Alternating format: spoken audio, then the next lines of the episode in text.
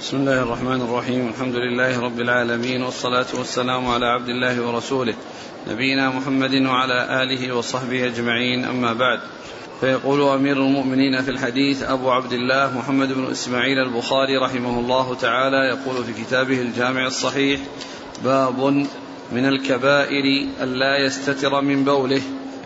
قال حدثنا عثمان قال حدثنا جرير عن منصور عن مجاهد عن ابن عباس رضي الله عنهما أنه قال مر النبي صلى الله عليه وسلم بحائط من حيطان المدينة أو مكة فسمع صوت إنسانين يعذبان في قبورهما. فقال النبي صلى الله عليه وسلم يعذبان وما يعذبان في كبير. ثم قال بلى كان أحدهما لا يستتر من بوله وكان الآخر يمشي بالنميمة. ثم دعا بجريدة فكسرها كسرتين. فوضع على كل قبر منها على كل قبر منهما كسرة فقيل له يا رسول الله لم فعلت هذا؟ قال لعله أن يخفف عنهما ما لم ما لم تيبسا أو إلى أن ييبسا. بسم الله الرحمن الرحيم. الحمد لله رب العالمين وصلى الله وسلم وبارك على عبده ورسوله نبينا محمد وعلى آله وأصحابه واصحابه أما بعد يقول الإمام البخاري رحمه الله باب من الكبائر أن لا يستتر من بوله.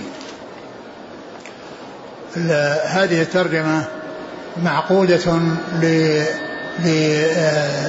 للاستنجاء والتنزه من البول وأن الإنسان عندما يقضي حاجته فإنه يحرص على ألا يأتي شيء من ثيابه أو شيء من جسده شيئا من بوله.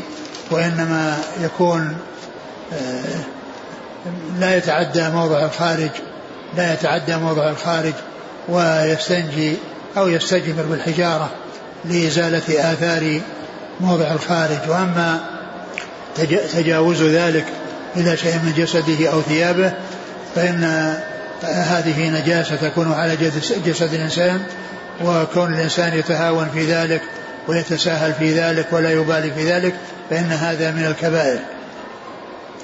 والكبائر آه هي مقابلة للصغائر. وقد قال الله عز وجل إن تجتنبوا كبائر ما تنهون عنه يكفر عنكم سيئاتكم. فالكبائر الصغائر تكفر باجتناب الكبائر. والكبائر يعني قيل في تمييزها عن الصغائر أنه ما كان عليه حد في الدنيا أو توعد عليه بلعنة أو غضب أو نار. أو توعد عليه بلعنة أو غضب أو نار. أو يعني ما أشبه ذلك. فإن هذه هي الكبائر. يكون عليها حد في الدنيا أو يكون وعيد في في غضب أو لعنة أو نار. وهذا فيه عذاب. هذا الذي معنا فيه عذاب في القبر. فيه عذاب في القبر فدل على أنه من الكبائر. والبخاري رحمه الله اعتبر ذلك من الكبائر حيث عقد هذه الترجمة وذكر أن أن هذا من الكبائر ثم أورد الحديث الذي آه، فيه أن النبي صلى الله عليه وسلم حديث ابن عباس أن النبي صلى الله عليه وسلم مر بقبرين فقال إنهما لا يعذبان وما يعذبان في كبير بلى أي بلى إنه كبير. وقوله صلى الله عليه وسلم قول ابن عباس إن النبي مر بقبرين قال أحدهما قيل إنه في المدينة وقيل إنه في مكة لكن جاءت النصوص الأخرى مرجحة أنه أن ذلك في المدينة.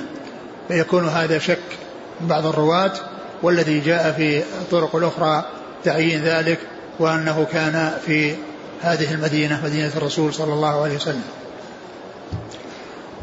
فقال إنهما لا يعذبان. الله عز وجل أطلعه. على عذابهما وأطلعه على سبب العذاب. أطلعه على أنهما يعذبان وعلى سبب العذاب وأنه كان بعدم التنزه من البول وعدم والمشي بالنميمة. هذا يعني فيه الإطلاع على أمر مغيب وهو أن صاحبي القبر يعذبان وأن سبب عذابهما إنما هو هاتان الكبيرتان اللتان هما عدم التنزه من البول والمشي بالنميمة. فقال إنهما لا يعذبان. والرسول عليه الصلاة والسلام أطلعه الله عز وجل على يعني ما لم يطلع عليه غيره كما جاء في بعض الأحاديث في صحيح مسلم أن النبي صلى الله عليه وسلم قال لولا أن لا تدافنوا لدعوت الله أن يسمعكم من عذاب القبر ما أسمع. لولا أن لا تدافنوا لدعوت الله أن يسمعكم من عذاب القبر ما أسمع. والله تعالى أسمعه وأطلعه على هذا المغيب بكونه يسمعه ما يجري في القبور وما يحصل في القبور. وكذلك أيضا أطلعه الله عز وجل بالمشاهدة والمعاينة كما جاء في حديث الكسوف وأن النبي صلى الله عليه وسلم لما صلى بالناس الكسوف رأى الجنة ورأى النار و آه، اطلع على ذلك وأصحابه من ورائه.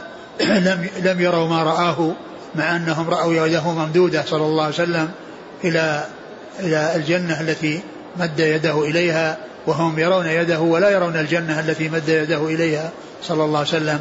وكذلك لما عرض عليه النار ورأى بعض المعذبين فيها فإنه تقهقر عليه الصلاة والسلام. ف فالله تعالى أسمع نبيه على ما يعني ما يجري في القبور من من العذاب وكذلك أطلعه الله عز وجل على يعني الجنة والنار ورأى بعض المعذبين فيها. قال إنهما لا يعذبان وما يعذبان في كبير. يعني وما يعذبان في كبير يعني عندهما وأن هذا أمر هين وأن هذا أمر يعني ما يلقون له بالا مع أنه عظيم عند الله عز وجل كبير كما قال الله عز وجل تحسبونه هينا وعند الله عظيم. تحسبونه هينا وهو عند الله عظيم. فهو غير كبير في نفوسهما وفي أذهانهما ولكنه كبير عند الله وعظيم عند الله ولهذا قال بلى إنه كبير. يعني بلى أي إنه كبير كما جاء في بعض الروايات. يعني فهو يعني آه نفي الكبر وأثبت والمنفي غير المثبت. المنفي يعني ليس كبير في أذهانهما وفي آه يعني فهمهما وفي آه ما يقع في نفوسهما. والمثبت أنه كبير عند الله وعظيم عند الله. أنه عظيم عند الله بلى إنه أي بلى إنه كبير. ثم دعا ثم إنه دعا بجريدة رطبة وجعلها كسرتين قطعها قطعتين وجعل على كل قطعة على كل قبر منهما قطعة وقال لعله يخفف عنهما ما لم ييبسا لعله يخفف عنهما ما لم ييبسا أو إلى أن إلى أن ييبسا يعني هذه المدة يحصل التخفيف و وليس المقصود يعني أن أن أن التخفيف بسبب الرطوبة التي في, في, في هذا وإنما هي في المدة مدة يعني بقاء الرطوبة. وذلك وذلك إنما حصل بشفاعته صلى الله عليه وسلم. يعني أن هذا حصل له بشفاعته يعني هذه هذه المدة. ف فليس المقصود من ذلك آه، آه، أن هذا شيء يتعلق آه، بهذه الرطوبة وبهذه بهذا بهذا الجريدة التي فيها رطوبة وأن التخفيف يعني بسبب ذلك أو أنه ببقاء ذلك وإنما هو هذه المدة التي يحصل فيها التخفيف إنما هو بشفاعة الرسول صلى الله عليه وسلم. ثم إن هذا من الأمور الخاصة به صلى الله عليه وسلم فلا تتعداه إلى غيره. فلا يقال أن أن غيره يفعل مثل ما فعل لأن النبي عليه الصلاة والسلام أطلع على شيء وحصل منه الشفاعة وعمل هذا العمل. أما غيره فإنه لا سبيل إلى اطلاعه لا سبيل إلى اطلاعه إلى ما يجري في القبور ثم أيضا لم يتكرر هذا من رسول الله صلى الله عليه وسلم. ما تكرر هذا من رسول الله. وقد كثر وقد الموتى كثير. يعني يموتون في زمنه وما كان يفعل هذا. وكذلك خلفاء الراشدون والصحابة من بعدهم رضي الله عنهم وأرضاهم ما كانوا يفعلون ذلك. وإنما جاء عن أحد الصحابة وبرده بن حصيب أنه أوصى أن يفعل به يعني به ذلك.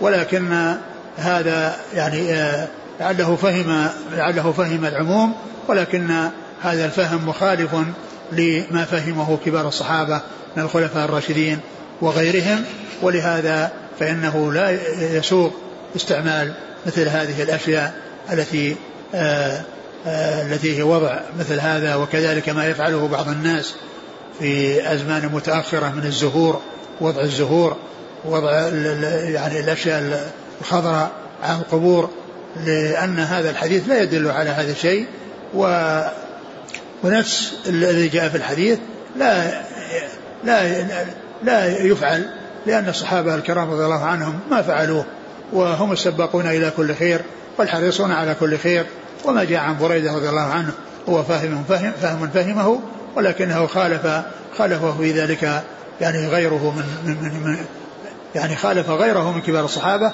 فالعمدة على ما كان عليه آه، آه، أصحاب الرسول صلى الله عليه وسلم ومنهم الخلفاء الراشدون الذين لم يحصل منهم شيء آه، من ذلك. نعم. أعد الحديث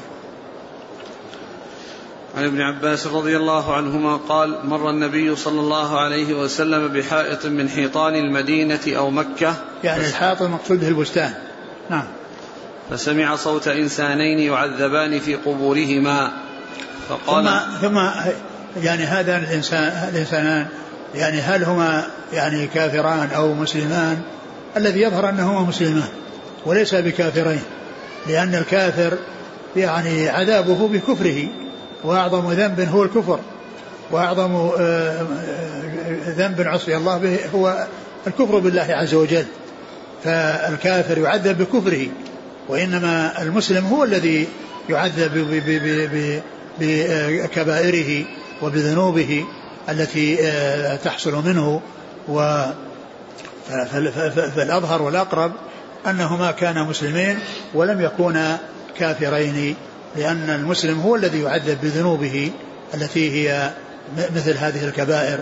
وأما الكافر فعنده شيء أكبر من هذه الكبائر وهو أكبر ذنب وأعظم ذنب. عصي الله به عز وجل وهو الشرك بالله سبحانه وتعالى. نعم. نعم حديث فقال إنهما يعذبان. فسمع صوت إنسانين. نعم. سمع. نعم سمع صوت إنسانين. سمع من هذين القبرين صوت إنسانين. يعني كل واحد سمع الصوت الذي صاحب القبر. يعني صوت إنسانين يعني من القبرين سمع من كل منهما صوت صاحبه. نعم. السماع سماع أصوات المعذبين. نعم الرسول سمع الصوت. لا غيره. لا غيره غيره الرسول قال لولا أن لا تدفنوا لدعوت الله أن يسمعكم من عذاب القبر ما أسمع لدعوت الله أن يسمعكم من عذاب القبر ما أسمع. والحكمة في هذا والله أعلم أن الناس لو آه، اطلعوا على ما يجري في القبور وعلى ما يحصل في القبور لحصل مثل ما قال الرسول لولا لم يتدافنوا. يعني معناه يصيبهم الهلع ويصيبهم الضعف حتى لا يستطيع أحدهم أن يدفن أحدا لشدة ما يشاهدون ويعاينون. ولا يتميز من يؤمن بالغيب ومن لا يؤمن بالغيب. ولكن بهذا بهذه الأخبار بهذه النصوص الدالة على حصول ذلك وأن الناس منهم من يؤمن بالغيب ومنهم من لا يؤمن بالغيب عند ذلك يتميز. أولياء الله من أعداء الله ويتميز. أهل السعادة من أهل الشقاوة بهذا. وأما لو اطلعوا على ذلك لم يحصل يعني لأحد منهم ارتياح. ومن المعلوم أن أن الناس إذا كان عندهم مريض في البيت يئن ويتألم ويتلوى ما يستقر لهم قرار ولا يتنعمون بطعام ولا يتلذذون بنوم وهم يسمعونه يحصل منه هذا الشيء.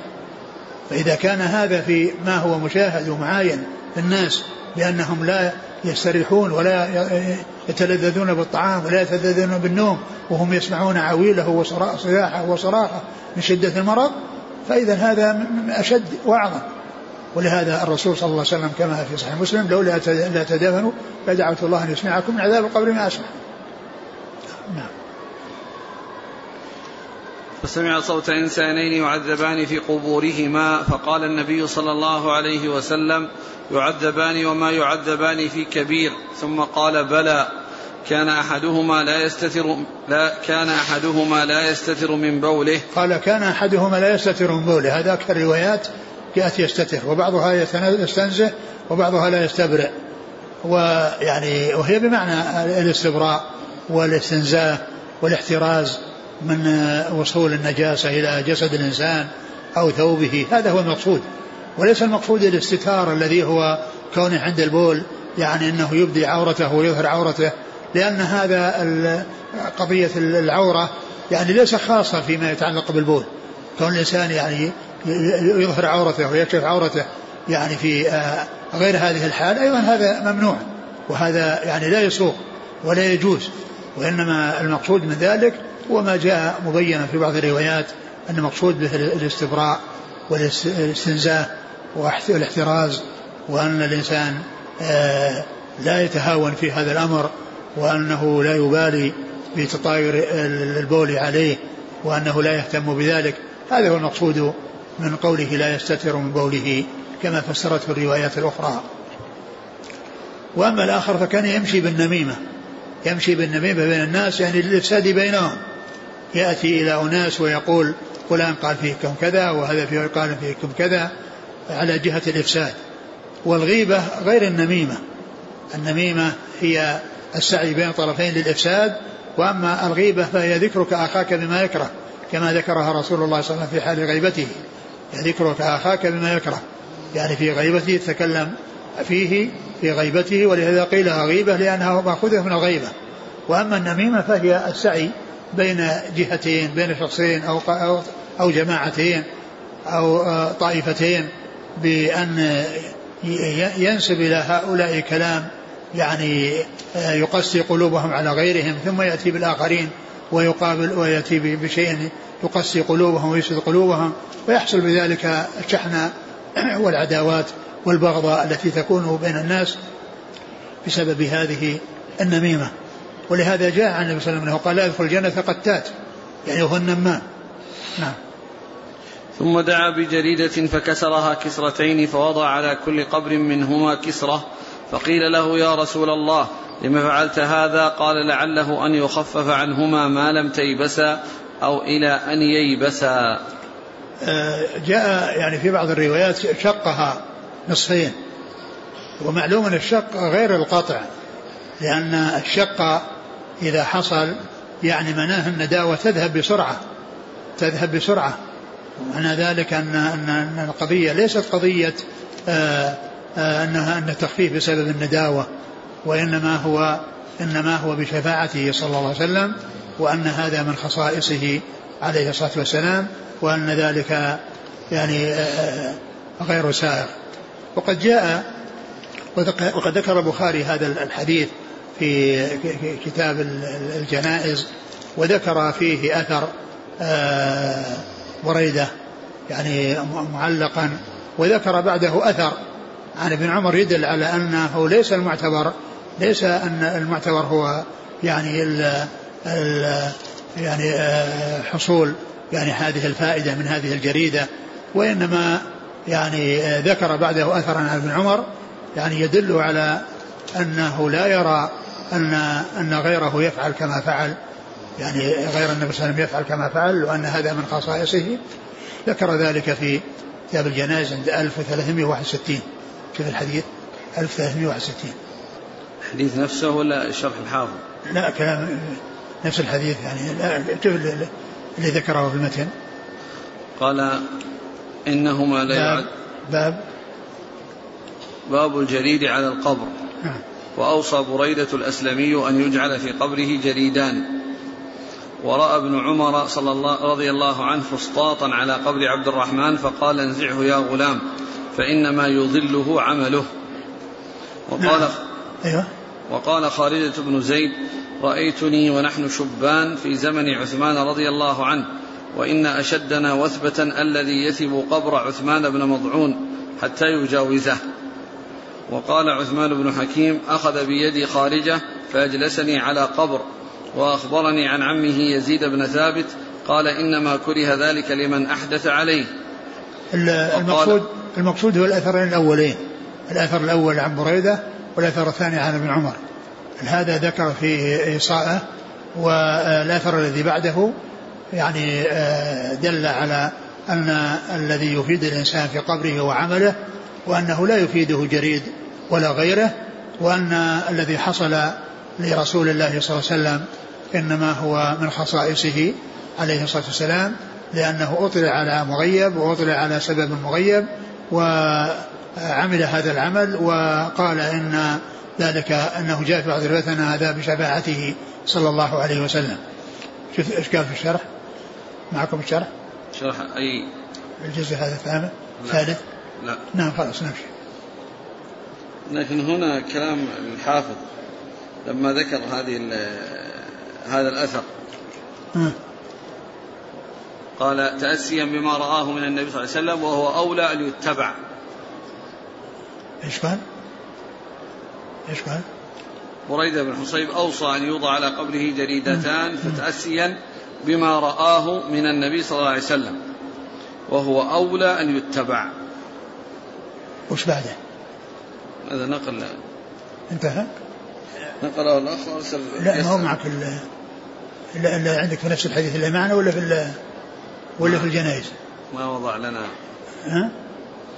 يقول لم يضع لنا إحالة. لا الموضع الذي معك أنت في في شرح هذا الحديث. نعم. في تعرض لهذا؟ الحافظ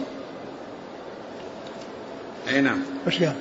يقول وقد تأسى بريدة بن الحصيب الصحابي بذلك فأوصى أن يوضع على قبره جريدتان كما سيأتي في الجنائز من هذا الكتاب وهو أن وهو أولى أن يتبع من غيره.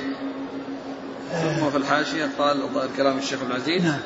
الصواب في هذه المسألة ما قال الخطابي من استنكار الجليد ونحوه على القبور لأن الرسول صلى الله عليه وسلم لم يفعله إلا في قبور مخصوصة اطلع على تعذيب أهلها ولو كان مشروعا لفعله في كل القبور وكبار الصحابة كالخلفاء لم يفعلوه وهم أعلم بالسنة من بريدة رضي الله عن الجميع. نعم هم, هم الأولى أن يتبع هم الأولى أن يتبعوا في هذا لأن بريدة رضي الله عنه شخص وفهم هذا الفهم وغيرهم ما فهموا هذا الفهم الذي فهمه فهم أولى. نعم. ثم أيضا ذاك كما هو معلوم حصل بشيء اطلع عليه الرسول صلى الله عليه وسلم. وأما غيره فلا, فلا سبيل للاطلاع على ما يحصل في القبور آه، بعده صلى الله عليه وسلم.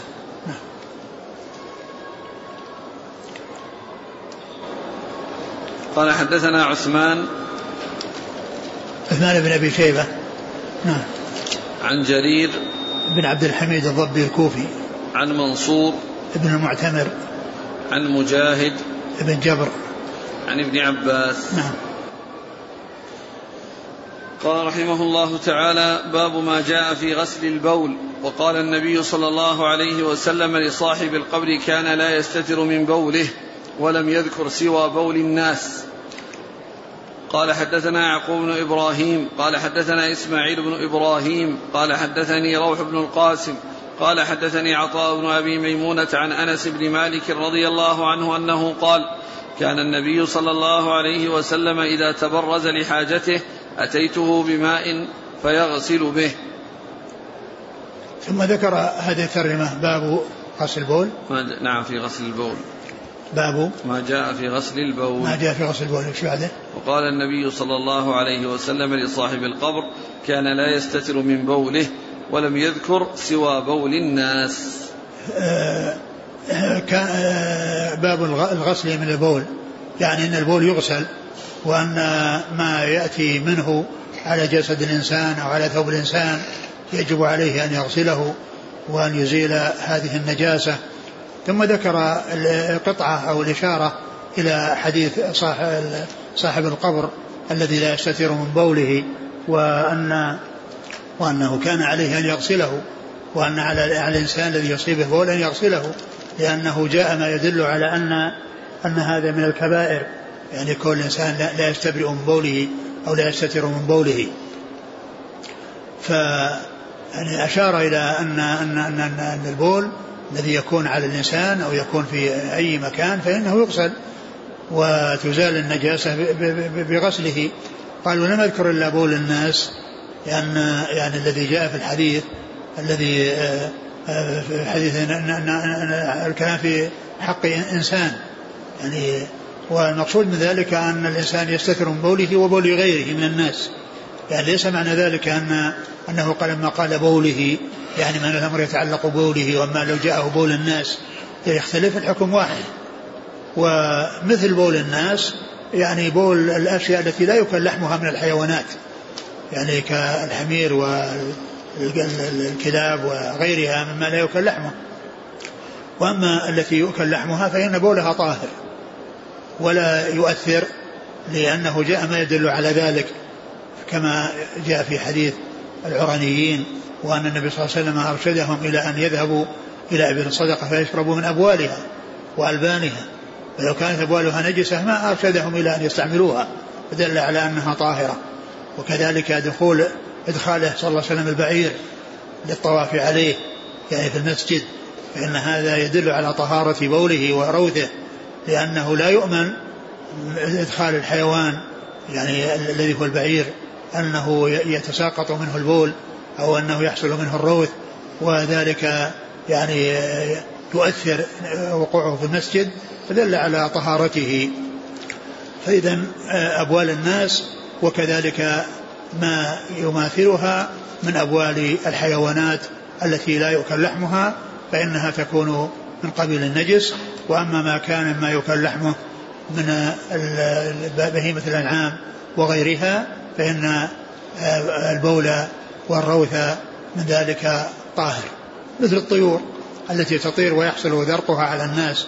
يعني فإن فإن هذه ليست نجاسة. يعني الإنسان يعني قدر يعني حصل في في ثوب الإنسان فلا يضره ولكنه يزال يعني كما يزال القدر الذي رؤيته يعني ليست طيبة مثل مثل المخاط. المخاط طاهر ليس بنجس والنخامة طاهرة ليست بنجسة. ولكنها إذا كنا ترى على الثوب وترى يعني منظر يعني مستهجن يعني ما يعني ما ما يليق أن يكون ذلك وإنما يزال من أجل آه، كراهية المنظره لا من أجل نجاسته وأما فيما يتعلق بالأرواث والأبوال فإنها آه، فيما يتعلق من من مأكول اللحم فإنه طاهر وليس بنجس آه، قال إيش؟ ما جاء في غسل البول وقال صلى الله عليه وسلم لصاحب القبر كان لا يستتر من بوله. يعني معناه إنه يعني ما يحصل منه الغسل أو التنزه والتنظف والاستبراء يعني من بوله. نعم. ولم يذكر سوى بول الناس. ولم يذكر سوى بول الناس. ما ذكر يعني الأبوال الأخرى. لكن الأبوال الأخرى تنقسم إلى قسمين. الحيوانات منها مأكول لحم فبوله طاهر وروثه طاهر وغير مأكول لحم يكون مثل بول الآدميين يحتاج إلى غسل. نعم. حديث أنس قال كان النبي صلى الله عليه وسلم إذا تبرز لحاجته أتيته بماء فيغسل به. نعم. كان إذا تبرز يعني قضى حاجته أتيته بماء فيغسل به. يعني يغسل به أثر الخارج. ومن المعلوم أن الاستنجاء بالماء يكون فيه النقاء وفيه النظافة. سواء ما كان على محل الخارج أو تجاوز محل الخارج مما يعني يغسله الإنسان. أما و ويمكن أن يكتفى بالاستجمار يمكن أن يكتفى بالاستجمار عن الاستنجاء يعني بالماء استجمار بالحجارة لكن بحيث لا يتعدى موضع الخارج. أما إن تعدى موضع الخارج فإنه يحتاج إلى غسل. إذا خرج وتجاوز موضع الخارج فإنه يحتاج إلى غسله. وأما إذا كان لم يتجاوز موضع الخارج فإنه لا يحتاج إلى غسل ويكفي الاستجمار. نعم.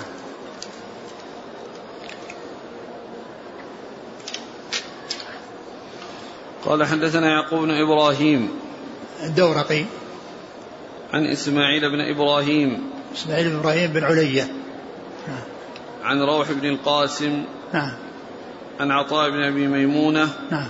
عن أنس بن مالك. نعم.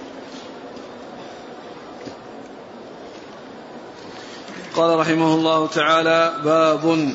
قال حدثنا محمد بن المثنى قال حدثنا محمد بن خازم قال حدثنا الأعمش عن مجاهد عن طاووس عن ابن عباس رضي الله عنهما أنه قال مر النبي صلى الله عليه وسلم بقبرين فقال إنهما ليعذبان وما يعذبان في كبير أما أحدهما فكان لا يستتر من البول وأما الآخر فكان يمشي بالنميمة.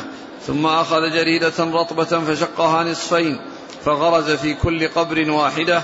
قالوا يا رسول الله لم فعلت هذا؟ قال لعله يخفف عنهما ما لم ييبسا. قال ابن المثنى وحدثنا وكيع. قال حدثنا الأعمش. قال سمعت مجاهدا مثله يستتر من بوله. ثم ذكر هذا الحديث حديث ابن عباس في قصة آه، صاحب الحديث باب. نعم قال باب. وهذا يعتبر يعني له علاقة بالترجمة السابقة وهو بمثابة الفصل منها يعني الباب آه الذي بدون ترجمة مثل بمثابة الفصل من الباب الذي قبله بمعنى أنه آه جزء منه أو له علاقة به. فهنا ذكر هذا الحديث الذي فيه غسل البول. ومعلوم أن وقد أشار إليه في الباب السابق يعني إلى إلى الحديث أنه لا يستتر من بوله أنه لا يستتر من بوله وأنه يعني المقصود من ذلك أنه يحتاج إلى غسل. فهنا ذكر الحديث هنا ذكر الحديث وهو في أوله ذكر ذكر القطعة هذه من الحديث اللي قال باب غسل البول. لا ما ذكر. كان نعم قال لصاحب نعم. القبر كان لا يستتر نعم من يعني ذكر هذه القطعة ثم أتى بالحديث. ذكر هذه القطعة ثم أتى بالحديث الذي فيه الإشارة إلى أن هذا الرجل عذب لأنه ما كان يعني يتنزه من البول وما كان يستبرئ من البول. نعم.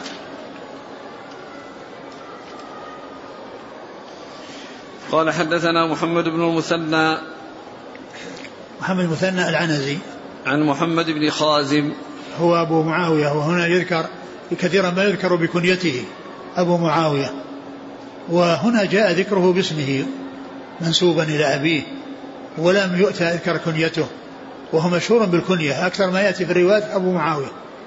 لكنه يأتي أحيانا محمد بن خازم. مثل أبو كريب. أحيانا يأتي أبو كريب وأحيانا محمد بن العلاء. يعني هو مشهور بكنيته فيأتي باسمه أحيانا ويأتي بكنيته. وهذا كثيرا ما يأتي بكنيته ويأتي باسمه أحيانا. ومعرفة آه، آه، الكنى للمحدثين فائدتها ألا يظن الشخص الواحد شخصين. مثل الذي إنسان يعرف أبو معاوية ويتردد إليه ذكر معاوية ثم يأتي مرة أخرى محمد بن خازم يظن أن محمد بن خازم غير أبو معاوية. ولكن إذا علم أن محمد بن خازم كنيته أبو معاوية فإنه لا يلتبس عليه الأمر ويعتبر ويفهم أنهما شخص واحد وليس بشخصين. فإذا فائدة معرفة هذا النوع من علوم الحديث ألا يظن الشخص الواحد شخصين. إذا ذكر باسمه مرة وذكر بكنيته مرة أخرى من لا يعرف يظن أن هذا غير هذا. نعم. عن الأعمش. سليمان بن مهران. عن مجاهد. بن جبر. عن طاووس. نعم.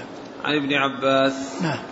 وهنا ذكر في ابن طاووس بين مجاهد وابن عباس و و و نعم نعم. و بين مجاهد وابن عباس. نعم مجاهد وابن عباس.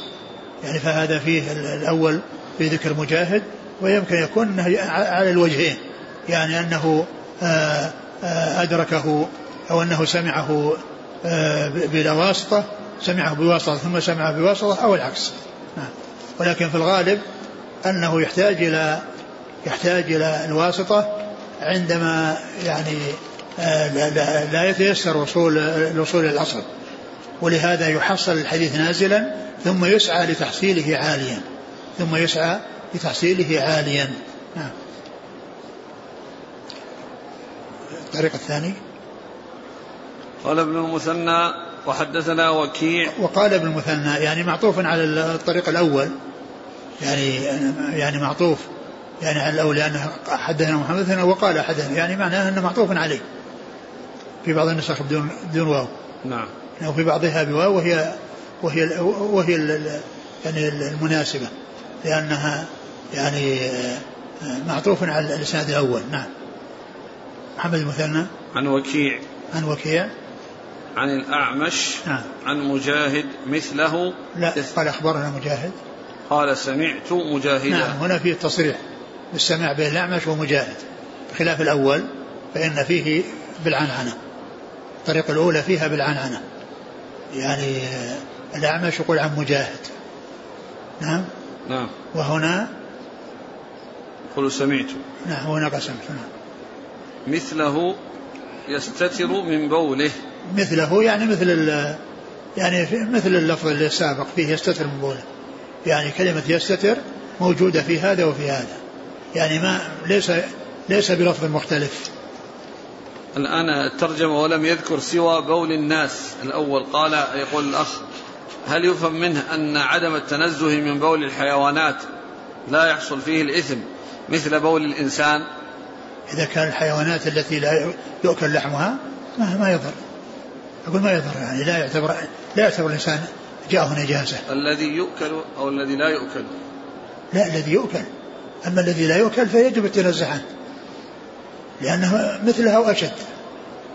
أقول مثل بول الإنسان أو أشد. قال رحمه الله تعالى باب ترك النبي صلى الله عليه وسلم والناس الأعرابي حتى فرغ من بوله في المسجد. قال حدثنا موسى بن إسماعيل. قال حدثنا همام. قال أخبرنا إسحاق عن أنس بن مالك رضي الله عنه أن النبي صلى الله عليه وعلى آله وسلم رأى أعرابيا يبول في المسجد فقال دعوه حتى إذا فرغ دعا بماء فصبه عليه. ثم قال باب ترك النبي صلى الله عليه وسلم والناس الأعرابية الأعرابية حتى فرغ من بوله حتى فرغ من بوله في المسجد. يعني أعرابي جاء وبال في المسجد وقد شرع في البول فالصحابة رضي الله عنهم وأرضاه تكلموا عليه وتناولوه بالكلام فالرسول صلى الله عليه وسلم لما رآه قد بدأ أمرهم بأن يتركوه لأن تركه في مصلحة راجحة ويندفع فيه مفسدة أكبر لأنه إذا شرع في البول ثم يعني قطعه يعني يصيبه ضرر وأيضا يحصل انتشار البول على جسده وعلى أماكن من المسجد قد لا يهتدى إليها ولكن كونه وجد البول في مكان يترك حتى ينتهي ثم يغسل ويتحقق من طهارة هذا المكان. أما لو قطع عليه بوله وقام وهو في أثناء بوله فإن بوله يتطاير على جسده وعلى ثيابه وعلى بقع في المسجد. وهذا يعني دليل للقاعدة المشهورة وهي ارتكاب أخف الضررين في سبيل التخلص من أشدهما. هذا في هذا الحديث فيه مثال شاهد أو دليل على القاعدة وهي ارتكاب أخف الضررين في سبيل التخلص من أشدهما. لأن أخف الضررين هو كونه بال في المسجد وأن البول في مكان واحد.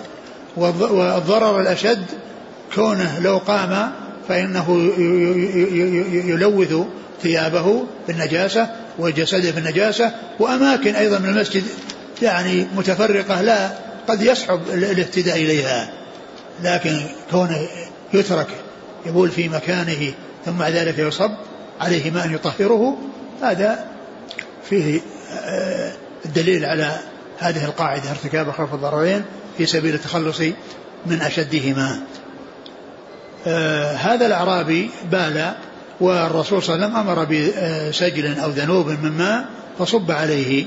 فدل هذا على أن الماء إذا كوثر على النجاسة أنه يطهرها وأنها تطهر بذلك وأنه لا يحتاج إلى أن يحفر الذي التراب أو المكان الذي وقعت عليه النجاسة ويخرج وإنما يفعل هذا الذي أرشد إليه الرسول صلى الله عليه وسلم وهو أن يصب عليه الماء وأن يكاثر عليه الماء حتى آه، يطهر بذلك. نعم. قال حدثنا موسى بن إسماعيل تبوذكي. عن حمام. عن همام بن يحيى. عن إسحاق. إسحاق بن عبد الله بن أبي طلحة. عن أنس. عن أنس. نعم. إسحاق بن عبد الله هذا عمه عمه عمه آه، إسحاق. لأن عبد الله أخو أنس من أمه لأن أبو طلحة زوج أم سليم وهذا ابنها فهو يروي عن عن عمه أخو أبيه لأمه. قال رحمه الله تعالى باب صب الماء على البول في المسجد. قال حدثنا أبو اليمان قال أخبرنا شعيب عن الزهري قال أخبرني عبيد الله بن عبد الله بن عتبة بن مسعود أن أبا هريرة رضي الله عنه قال قام أعرابي فبال في المسجد فتناوله الناس فقال لهم النبي صلى الله عليه وسلم دعوه وهريقوا على بوله سجلا من ماء أو ذنوبا من ماء فإنما بعثتم ميسرين ولم تبعثوا معسرين. ثم قال باب صب البول صب الماء على البول في المسجد. يعني هناك الترجمة السابقة ترك النبي صلى الله عليه وسلم والناس الأعرابي يعني يبول في المسجد لأنه بدأ لأنه يعني أوردها من أجل أنه إذا حصل شيء من ذلك فإنه يترك. الاستدلال به على تركه يكمل قضاء حاجته لأن تركه فيه مفسدة أخف من المفسدة التي لو قام وبوله يتطاير ويتناثر يمينا وشمالا. وهذه الترجمة أوردها لتطهير هذا المكان الذي حصل فيه النجاسة. المكان الذي حصلت فيه النجاسة فإنه يصب عليه الماء. فأورد الحديث عن أبي هريرة رضي الله عنه وفيه أن النبي صلى الله عليه وسلم أمر سجلا سجلا ماء وأنه صب عليه والسجل يعني هو الذنوب وهي الدلو الكبيرة التي فيها ماء. نعم. قال حدثنا أبو اليمان الحكم بن نافع عن شعيب بن أبي حمزة. عن الزهري نعم. عن عبيد الله بن عبد الله بن عتبة بن مسعود. نعم. عن أبي هريرة. نعم. قال حدثنا عبدان. قال أخبرنا عبد الله. قال أخبرنا يحيى بن سعيد. قال سمعت أنس بن مالك رضي الله عنه عن النبي صلى الله عليه وسلم. ثم ذكر يعني هذا الحديث أو هذا الإسناد مثل الذي قبله أعد الإسناد. إيش؟ قال حدثنا عبدان قال أخبرنا عبد الله قال أخبرنا يحيى بن سعيد قال سمعت أنس بن مالك عن النبي صلى الله عليه وسلم. يعني أنه مثل الحديث الذي قبله. وهذا طريق أخرى الطريق الأول إسحاق بن عبد الله؟ لا. إسحاق بن عبد الله؟ قبلها حديث أبي اليمان عن شعيب عن الزهري عن عبيد الله بن عتبة بن مسعود عن أبي هريرة. نعم. وهذا عن قبلها آه. وهذا عن أنس؟ وهذا نعم هذا عن أنس. واللي قبله هناك في أول شيء عن أنس ويروي عنه إسحاق وعنه همام وعنه موسى بن إسماعيل. يعني الأقرب أن يكون يعني هذا يعني يلي الحديث السابق. يلي الحديث السابق. هناك يعني فيه هذاك فيه إسحاق وهذا فيه يحيى بن سعيد. والأقرب أن هذا متصل بذاك. نعم. قال حدثنا عبدان. وهذا عبدان هو عبد الله بن عثمان المروزي. وعن عبد الله. نعم. عن عبد الله هو بن مبارك المروزي. عن عن يحيى بن سعيد. هو الأنصاري. عن أنس. أنس وأنس من صغار الصحابة ويحيى بن سعيد الأنصاري من صغار التابعين.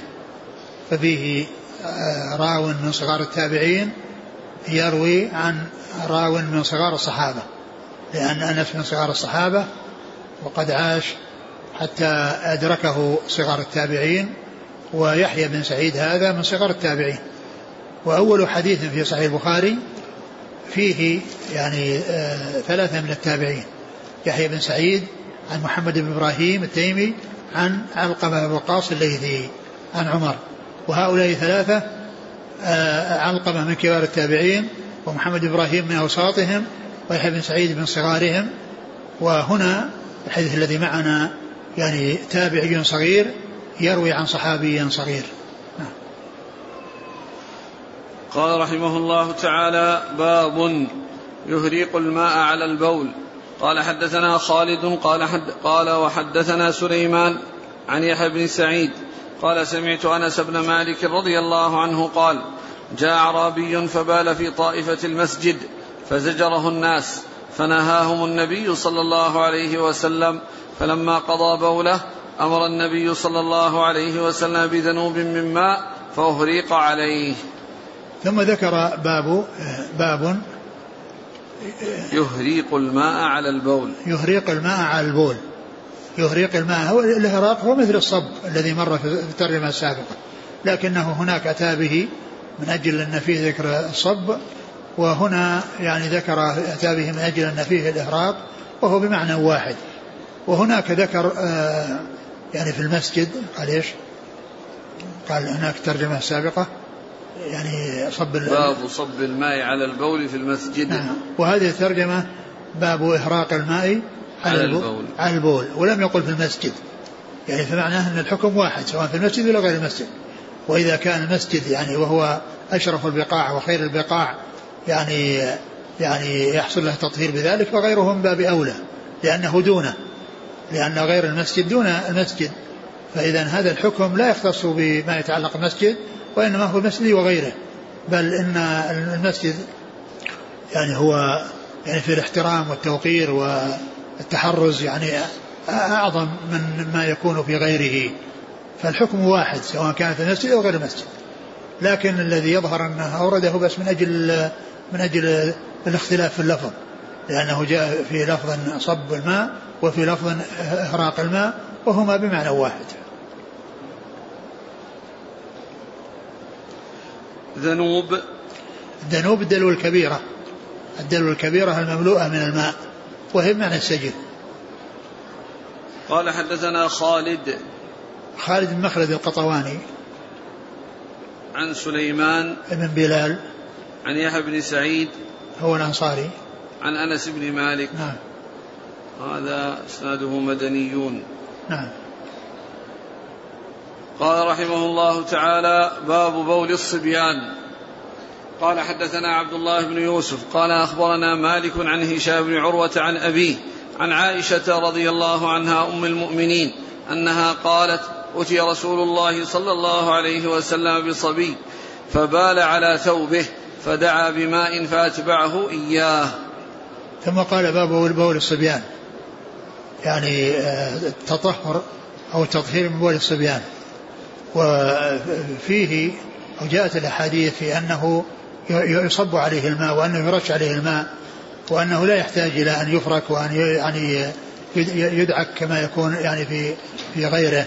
فإن النجاسة فيه يعني تطهيرها يعني آه، يعني فيه هذا التخفيف الذي هو كونه يرش عليه الماء أو أنه يصب عليه الماء أو يتبع عليه الماء يعني دون أن يحصل غسله ودعكه وفركه يعني كما يحصل يعني غسل النجاسات الأخرى التي تحتاج إلى أن أن تغسل وأن تدلك. فهذا يعني فيه آه، التخفيف يعني في طهارة التطهر من بول الصبيان وأن أنه يكفي فيه النضح ويكفي فيه الرش. وصب الماء عليه. وقد جاء في بعض الأحاديث التفريق بين النساء الصبيان والصبايا بأنه يرش من بول الغلام ويغسل من بول الجارية. جاءت في بعض الأحاديث التفريق بين هذا. وهذا من الأحكام التي تختلف فيها النساء عن الرجال. والأصل هو التساوي بين الرجال والنساء في الأحكام إلا في بعض الحالات التي جاء فيها التفصيل. وهذا مثال من أمثلة التفصيل أو التفريق بين الرجال والنساء بالأحكام. وأنا ذكرت يعني جملة من من هذه المسائل في الفوائد المنتقاة آه، يعني ذكرتها يعني عدد من المسائل التي جاءت في هذا المعنى في هذا المعنى. الرجال لهم حكم والنساء لهم حكم. وهذه المسألة الوحيدة في آه، في هذه الفوائد التي لم أعزها إلى كتاب. لأن الفوائد التي أذكرها أعزوها إلى كتاب. وأما هذه الفوائد جمعتها متجمعة وأثبتها كما جمعتها دون عزوها إلى إلى إلى, إلى كتاب معين. لأن لم أنقلها من كتاب معين وإنما جمعتها من من أحاديث يعني متعددة ومن يعني آيات فيما يتعلق في في, في الفرائض في ما يتعلق بالفرائض وغيرها. نعم. باب بول الصبيان حديث عائشة قالت أتي رسول الله صلى الله عليه وسلم بصبي. هنا الصبيان يعني الذكور لأن هذا جمع الصبيان صبي صبيان وجمع الصبية صبايا.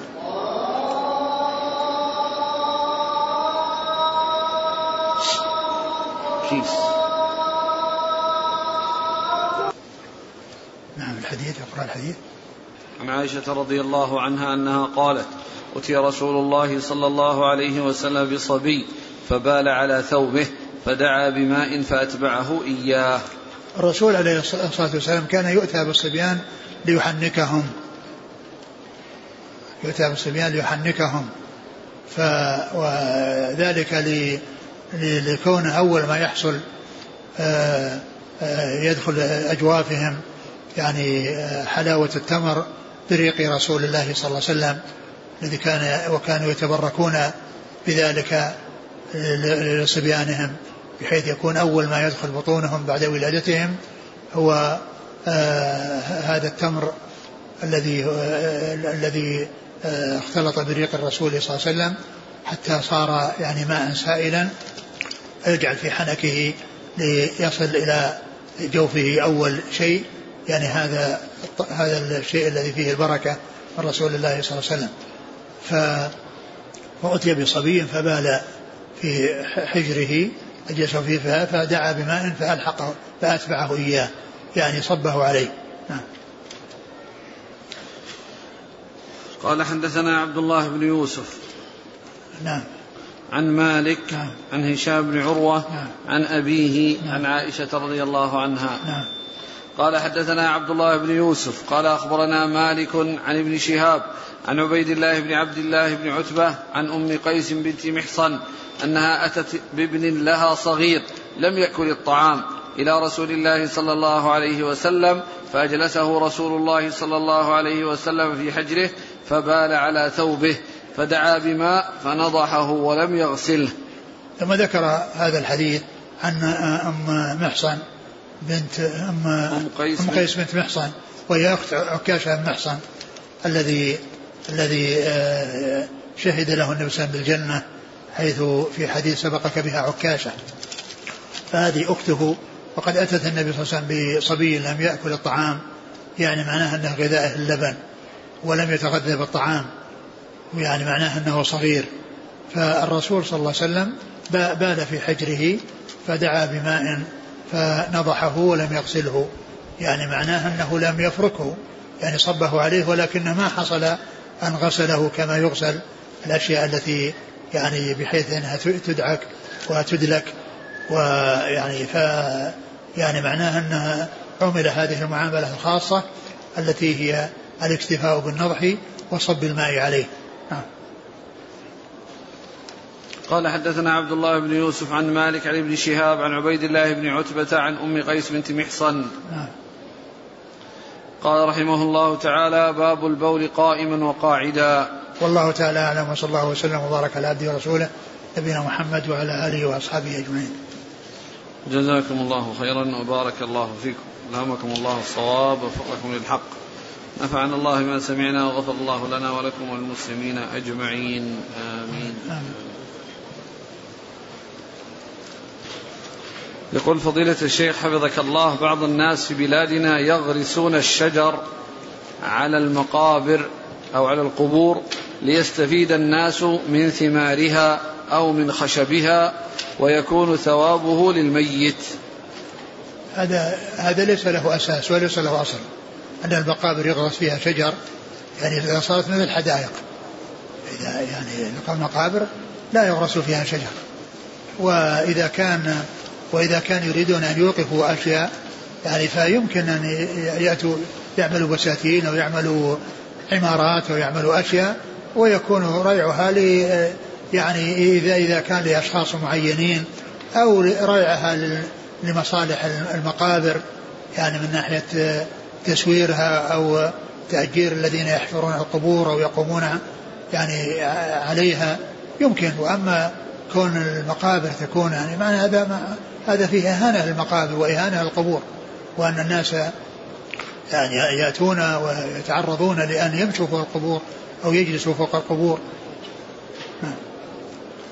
وهل يجوز أن تقلع بعض النباتات التي تنبت على القبور من دون غرس نباتات نبتت طبيعيا آه، الجواز يجوز لكن ما يعني ينبغي أن يكون الناس يأتون للمقابر يعني لأن هذا أيضا يعرض لوطئ القبور لكن يتركون الذي ينبت يعني ينبت ثم يذهب.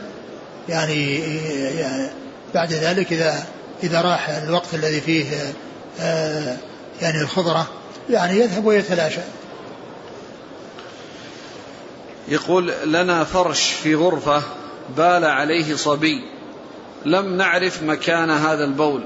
فهل يجوز أن نصلي على هذا الفرش مع إذا صعوبة إذا نزع الفرش؟ إذا نعم ما إيش؟ مع صعوبة نزع الفرش. إذا كان أنه يغلب على ظنهم جهة معينة فإنهم يغسلون الجهة المعينة أو يصبوا على الجهة المعينة. وأما إذا كان أنه يجهل يعني في آه في في المكان كله تغسل كله. يعني سواء نزع أو كوثر عليه الماء حتى يعطر. وإن نزع ما دام أنه يعني يعني يمكن نزعه يعني قد يكون يعني فيه يعني فيه غراء أو شيء يعني يعني يلصق. يمكن يزيلونه ويأتون بغراء آخر مثله. يقول عند صب الماء على البول آه، إذا كانت الرائحة موجودة تبقى هل بهذا تكون زالت النجاسة؟ إذا كانت الرائحة موجودة يكاثر يزال يزاد يعني حتى تذهب الرائحة. إذا نظفت الأم ولدها فهل يلزمها الوضوء؟ نعم إذا مست فرجه يلزمها الوضوء. أقول التنظيف الذي يكون فيه لمس الفرج ولو كان الصبي ولو كان الصبي فإنه يلزمها الوضوء. إذا كان الصبي يشرب الحليب هذا المبستر المصنوع لا يرضع هل بوله يأخذ نفس الحكم؟ نعم. ما دام إنه يتغذى بالحليب سواء كان مصنوع أو غير مصنوع. يقول هل يشترط في إطعام ستين مسكينا لما وجبت عليه كفارة الظهار أن يطعم الكبار؟ يعني العبرة بالعدد في كبار البيت الصغار لا يعدون معهم؟ لا يعدون. أقول يعدون يعني يعني الصغار الذي يأكلون. وأما الذي يعني ما يشرب ما يعني يتغذى باللبن يتغذى باللبن هذا ليس هذا طعامه. أقول لا يتغذى بهذا الطعام ولكن يتغذى بالطعام سواء كانوا كبارا أو صغارا. يقول هل الشمس مطهر للنجاسة؟